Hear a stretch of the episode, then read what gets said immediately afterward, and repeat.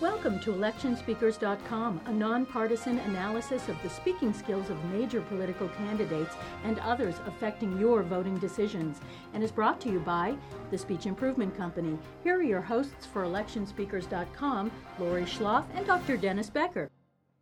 Hello, everyone. I'm Dr. Dennis Becker, and this is electionspeakers.com, the place to hear unique critique of the speaking styles of candidates and others who are part of this presidential campaign. Now, today is September 22nd, 43 days before Election Day. So, before we get to all of the very interesting and exciting topics that happened this past week, and of course, talk about what's going to happen in the debate at the end of this week, before we do that, let's introduce who's joining us today, left to right around the radio dial. Is Monica Murphy. And Monica is an international speech coach and joining us for the first time from present rather than being on the road. Monica, welcome. Thank you, Dennis. Great to and, be here. And next to Monica is a very special guest who I'm going to introduce in just a couple of minutes. So hold on from that. Around the table, next is Law Lapidus, professional actress and coach with us. And Law, I know you have some very interesting things to say about uh, some of our female guests today too in our uh, in our conversation. So welcome, Law. Thank you, Dennis. You know I always do. Next to next to Law is uh, one of our special guests, Dr. Debbie London, and Debbie is with us to talk about particularly the debates. He's an expert in debates, is an author and a professional speech coach. Debbie, welcome. Thanks, Dennis. And joining us in the studio rather than on the phone is our soon to be author and professional speech coach, Ethan Becker. Welcome. It's great to be back in the country. And finally, with us today, a very special guest, joining us from MSNBC, CBS, and CNN, an analyst there, and author of a fantastic book. If you haven't read it yet, you really should read this book. It is very exciting and interesting and challenging. Justice for Some, it's called. You're going to enjoy the book and enjoy even more having her as a guest today. Welcome, Wendy Murphy. So good to be with you today. Glad to have you. All right, now, folks, we have lots of stuff to talk about today, not the least of which is I think we are finally, no, maybe not. Let me ask this question Are we finally past the lipstick issues or not? Are we still talking about that? I still hear it. You do? I still hear it on TV, yeah, Yeah? sure. And on the radio, people are talking about it. Have we moved past that and are now ready to talk about some of the more substantial issues, or is that a substantial issue? Yeah.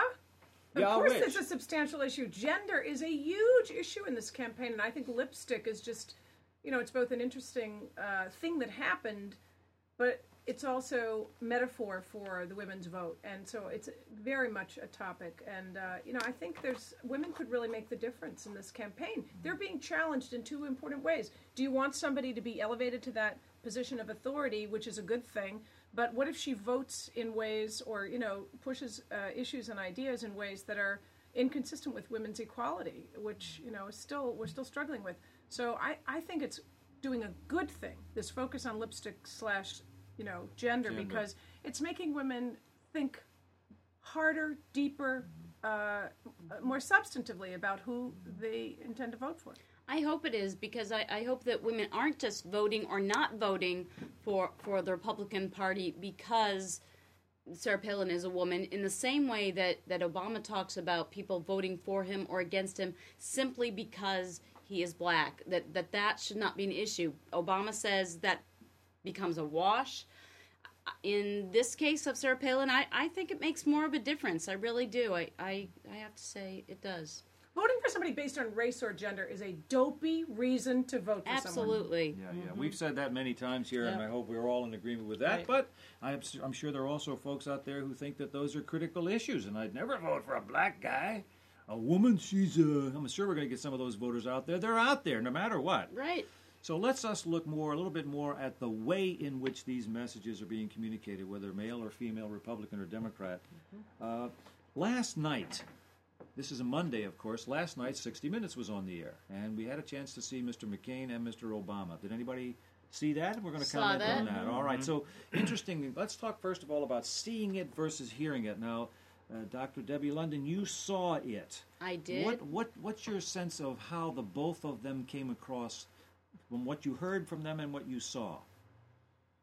You know, Dennis, it's interesting because you know that if they make a mistake or a blunder, they can stop and, and go back over it, and they were schooled.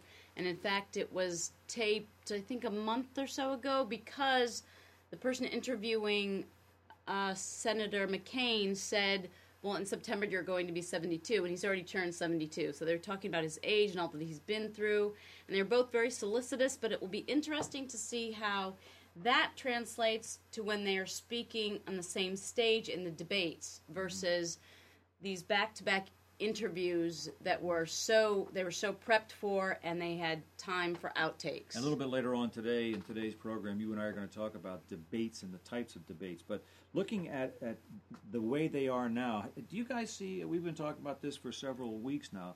You guys see a difference in the way that McCain is speaking versus the way that uh, the way that Obama is speaking? Do you notice any differences yet? Well, actually, I, w- I would like to say something about that, but I just wanted to make a comment on the previous thought of, of, of Deb, and that is my concern about so much emphasis put on the age of McCain. This reminds me of the lipstick issue. I know we want to move on from that, but this is it, it's almost an ageism that's coming across. First of all, 70, 70 is very, very young in our society right now. They're putting him in the grave, which concerns me. He might have 20, 30 years to go. We don't know. Do we know? No, we don't really know. That's a concern of mine in terms of aesthetics and physicality. They're really placing a lot of judgment on the way he looks. So are you saying age is the lipstick of the week? I think so. I think it is in a lot of ways. I mean, are are we voting for the man, the person, or are we voting for the youngest, most popular person we can get? No, I think ageism goes both ways because a lot of folks say Obama's just too young, not only in experience but just mm-hmm. too young. And you know, frankly, I don't want my president to drop dead, and I don't think he looks all that, you know, chipper. But that, but that's not an appearance issue. That's a health issue, and it matters. It really does. He's been think through it does a lot. matter. He's and, been and through you, a lot. You realize when they, they finally uh, uh, released his medical records a few weeks ago, they released his medical records over a thousand pages. Yeah. They Mm-hmm. gave it only restricted viewing, Mm-hmm. only doctors. You could only see it for three hours. No copying of pages. No technical materials could be brought in like recording machines. Now, who, even a doctor, a thousand pages, three hours to review it. There's something curious to me about why that wasn't released you know, for a longer period of time which is generally. But at any rate, I agree with Wendy. I think that uh, that the health of the person we're electing does make a difference. Now, I, I saw the 60 Minutes last night. My impression is interesting because we often talk with our clients about the impact that your surroundings has on you when you're speaking, no matter where you are. And in in politics, if you look at the the convention speeches, you could tell the difference between when the, the Democratic convention and the Republican convention when they were speaking. The speakers in the, at the RNC they were all there was a lot more yelling and screaming sort of to the microphone based on the uh, the, the the layout lay of the land. Last night, if you look at the impact on the two interviews, McCain was far more comfortable, and this his speaking style he was relaxed and very conversational, and he wasn't sounding very political in his rhetoric. Compared And- to how he performed at Right. the. Uh, Compa- oh, Right. yeah, oh, night and day. Right. Yeah, yeah, I can't even put that comparison. But even compared to and and you know, he, at one point he actually said, "This is where one of the questions is where do you do your great thinking? This is where I do my great thinking." Mm-hmm. Obama, I think he was in a conference room, probably on the road somewhere because he was he was At a in table, at a he was yeah he was at a table he was in he was on he like the switch was turned on. So he was in rhetoric zone. He was comfortable. He was his normal sort of Obama self. Definitely more rhetoric uh, political rhetoric firing up there less of the what kind of a person less of that like with McCain there was a lot of that what we saw with Sarah Palin and uh, Sean Hannity which was the how did you feel when you got the phone call you know like questions to ask about who you are a I good- didn't see that with Obama You raise a good night. point, do you think? I think it gets to something we talked about before, the staging of where these things take place. Mm-hmm. But really, what that gets to is perception. What does it do for voters? We know about McCain's style. He's a good storyteller. Tell us again when you were in the camps. What happened? We know he's a very good storyteller. Which you He reminded us a of again last night, just in case we didn't know. He Yeah. uses all of Yeah. that vocal variety, and, and it sets a tone with him. We get it's perception. Yeah. He's good in storytelling. He's less effective when he's on a large Yeah. podium working with teleprompters.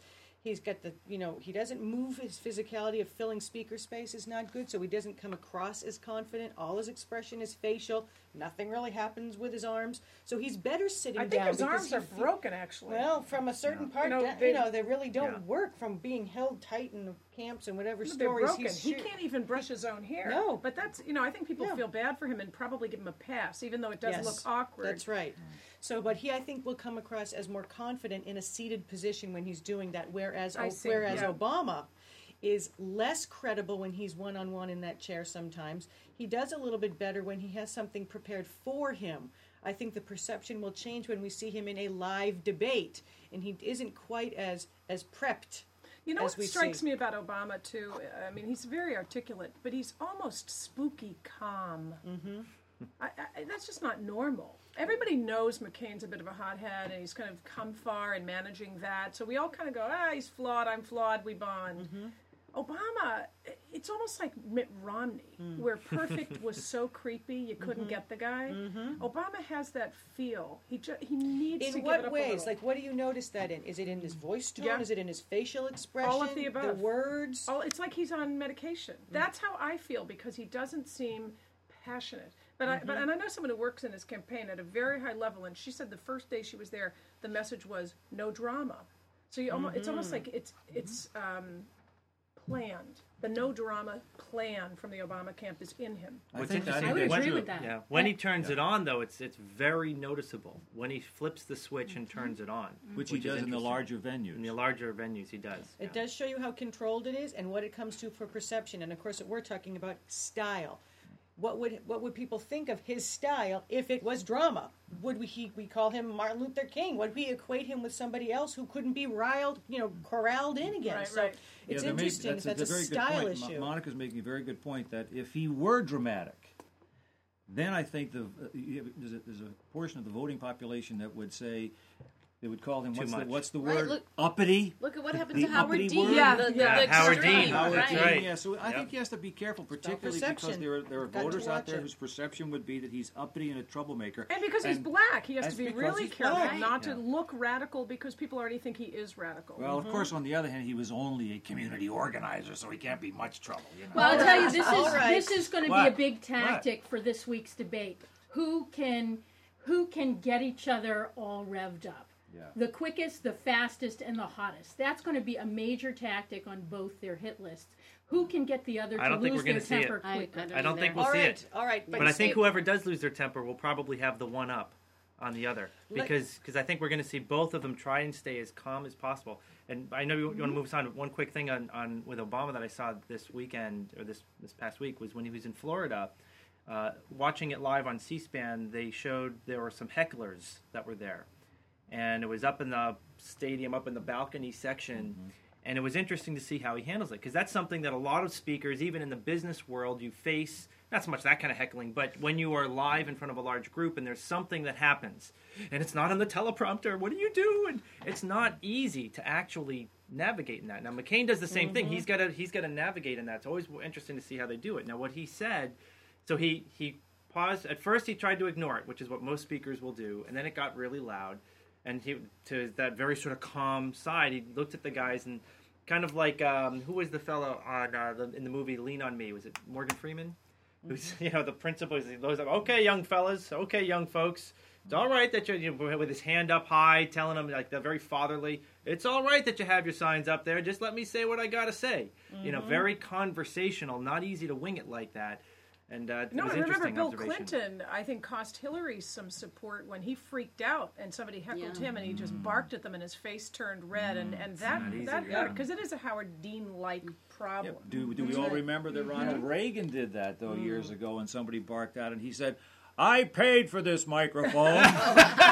you know, so I mean, Now it's- see what had happened to McCain. What did he say? D- disregard that ground noise. the yeah, ground to tune out the noise, ground yeah. noise Yeah. at the Yeah, convention. yeah. Well, you you raise a good point, Ethan, and let's bring it to we're talking about who has a chance at winning the debate this Friday. Really, what we've got to think about though is even though we don't talk about content, what the content of the debate is is going to impact the perceptions that they have. Mm-hmm. And if you think about it, we've got to take a look at the fact that this Friday's debate if, that Jim Lehrer is hosting from PBS at University of Mississippi is on foreign policy. Now, what do we know about this? We know that for McCain, this is candy. He knows the economy. He's all set with language, emotion. You know, he's, I mean, with foreign policy. He knows those things. He's lived them. He's been a war veteran. He's worked with foreign policy. It's going to be a very different landscape, especially for Obama, who is not seen as being as strong on foreign policy.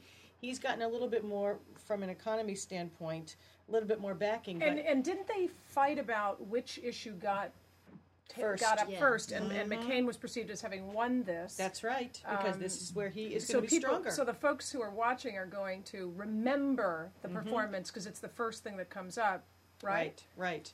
And just like in a psychological principle of primacy and Right, recency, yes, we that's tend what to I meant. remember the first of the uh, debate. We kind Right. of forget the middle, and we'll remember the close. So, what's going to happen for the end for, for in Obama's the closing, and how's McCain going to handle it in his opening piece as well? We'll Do we know what issue is with. coming at the end? We know what's first.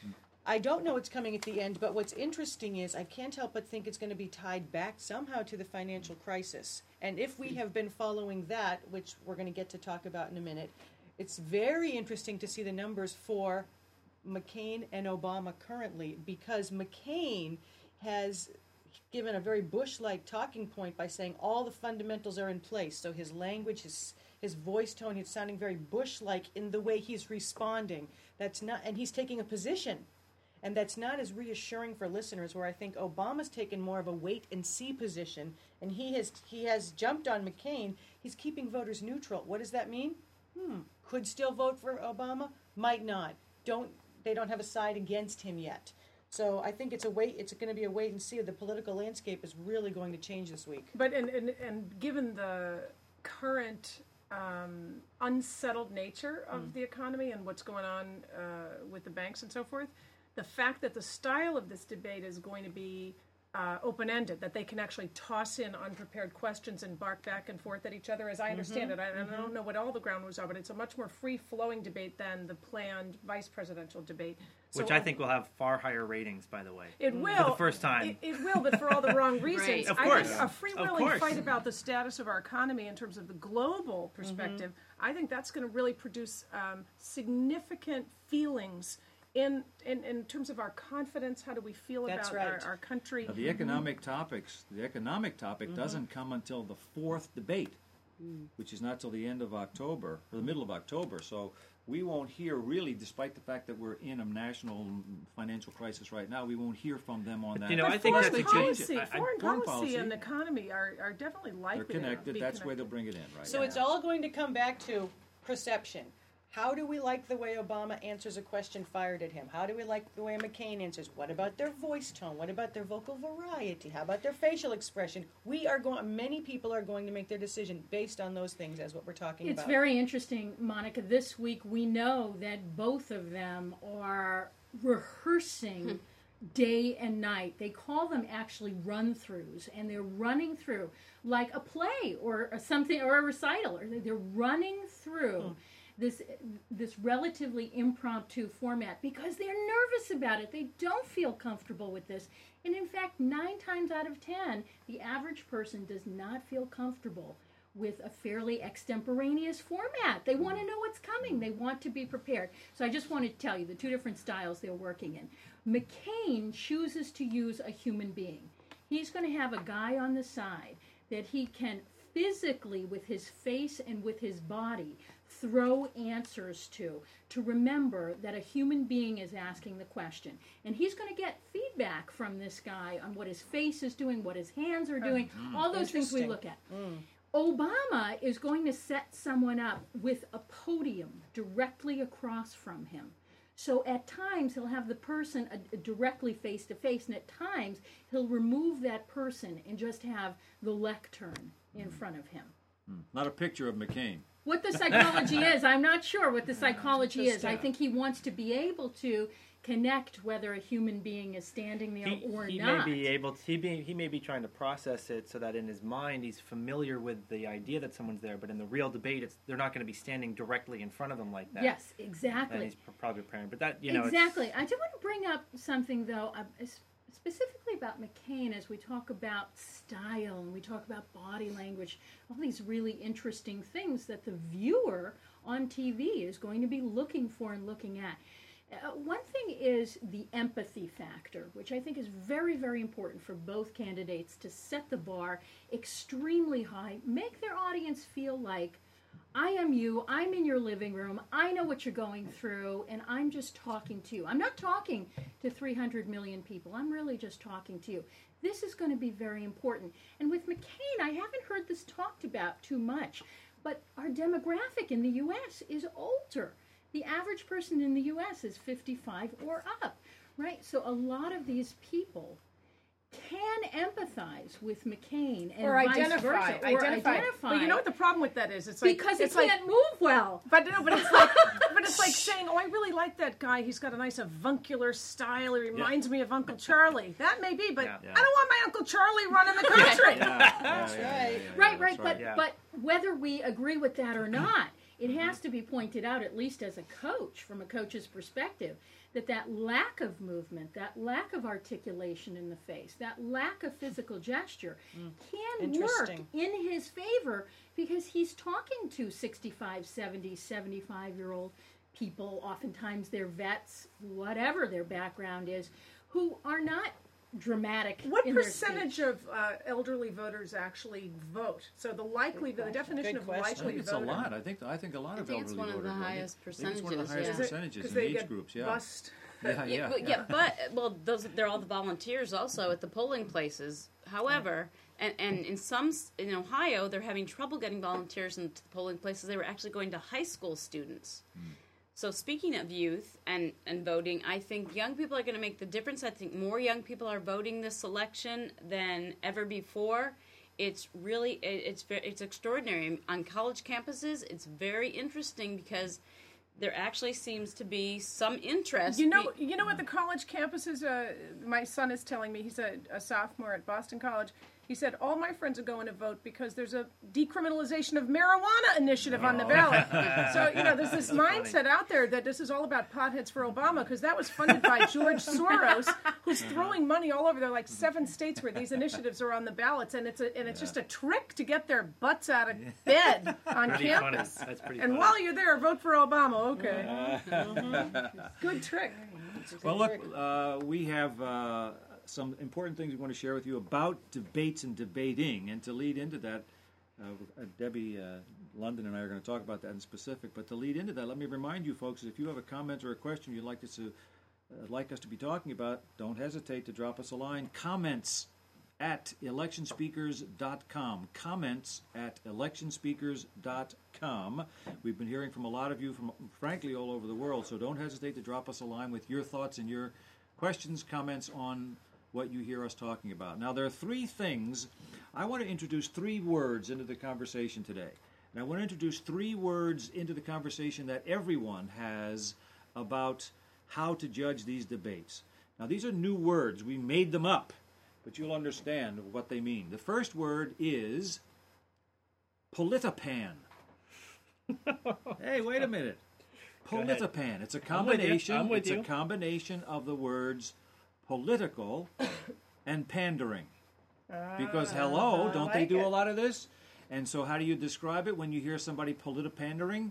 Politipan, one word. What does it mean? It means those things that a candidate or someone else says that are obviously designed to pander to the listener in front of them or to whom they are speaking. Okay, that's one word. Politipan. The second new word, politigarb. You got it? Political and garble. How many times have you listened to a politician say something and afterwards you look at somebody else in the room and you say, What did he say? or what? Yeah. Did I understand what he? That's great. Now wait a minute. I don't know. I don't quite get what he just said. That's politigarb. That's somebody who took the opportunity to say something that he or she meant to say in their mind didn't mean anything to anybody else who was listening. Politigarbing. And the last word we're going to talk about is, and you'll figure this one out right away. Politivoid. Right? Political and avoid. How many times have you heard somebody ask a question and the answer is in a completely different direction? They avoided that question. All right?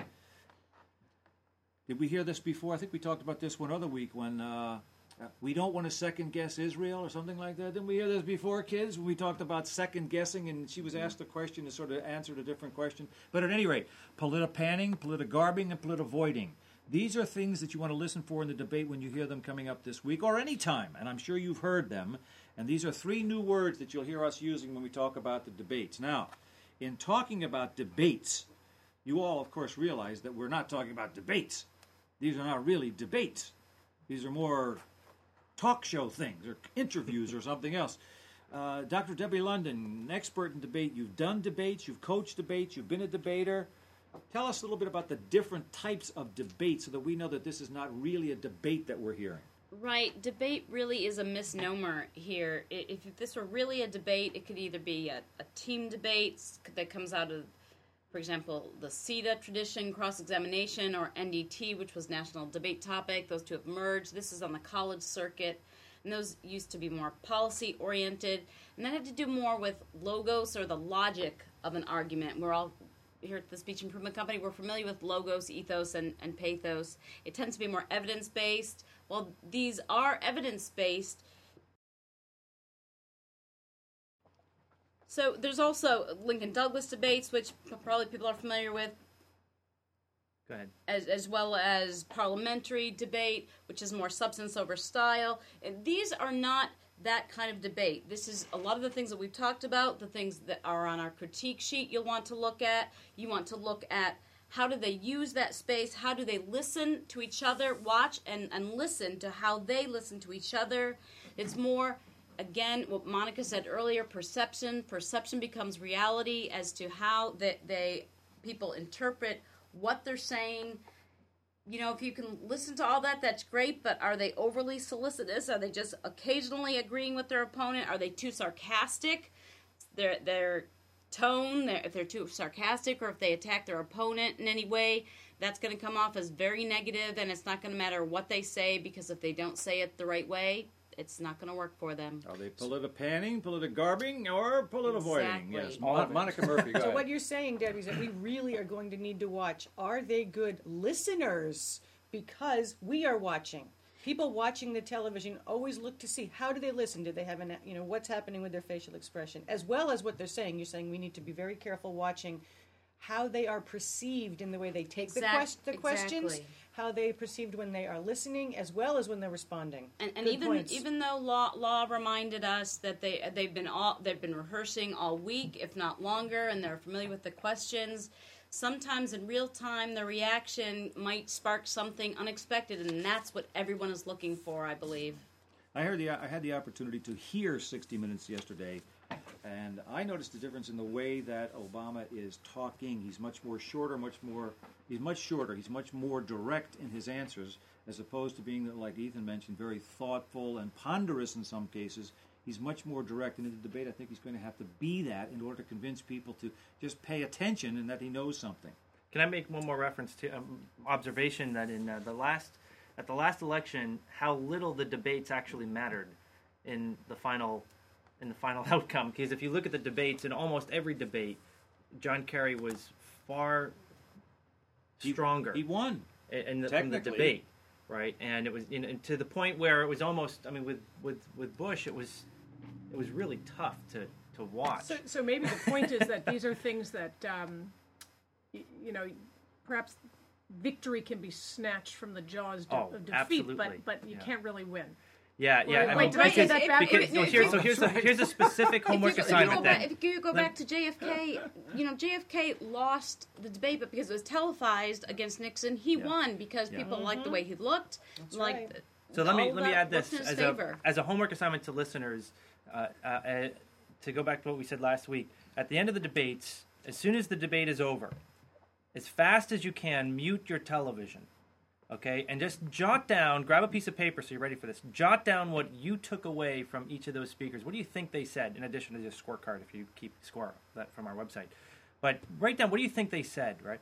Then start flipping to any of the stations, any network. It doesn't matter if you're on the left or you're on the right, and see if it's going to be exactly it. See if you don't see yourself wondering, did they even watch this debate? did they even see the same thing? Because they go right to their camps, and it becomes a game of spin and marketing at that point.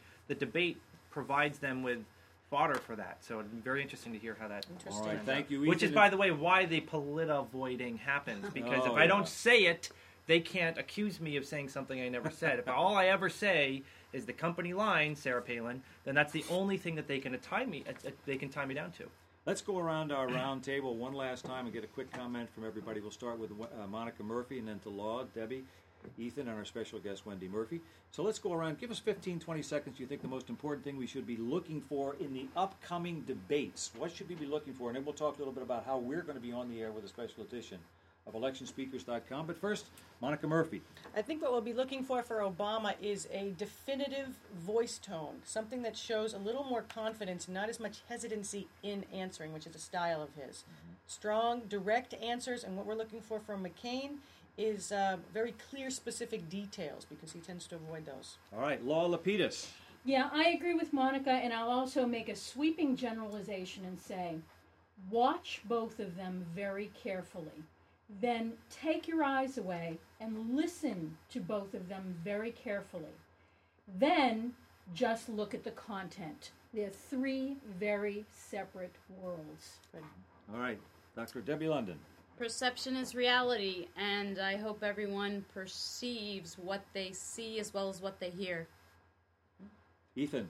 Okay, um, I think for McCain, he's got to uh, he- he's got to have be able to articulate outside of the storytelling. But I think we're going to hear a lot of that. And with O- with Obama, he's got to turn on that passion because he's much better when he has it. Um, Wendy, last but not least, um, you know, I think uh, just as a sort of mother in the room, what I'll be watching for is um, a, a reason to believe that one of them is really more um, sincere than the other, and I don't know what that will look like because I'm not an expert. But I know that that's the thing that matters most to me, and I haven't really made my decision up yet. So these debates really will make a difference in my vote. I think they're going to make a difference in everyone's uh, vote, and that's the one reason why we're paying so much attention to them here today and will be throughout the entire season. And that begins this coming fri- Friday, uh, September the 26th, the first debate between between the two presidential uh, candidates. And uh, we have a special edition of electionspeakers.com coming this week. So we will be with you right after the debate, following the debate. In fact, what's going to happen is that we have a debate party, so to speak, scheduled.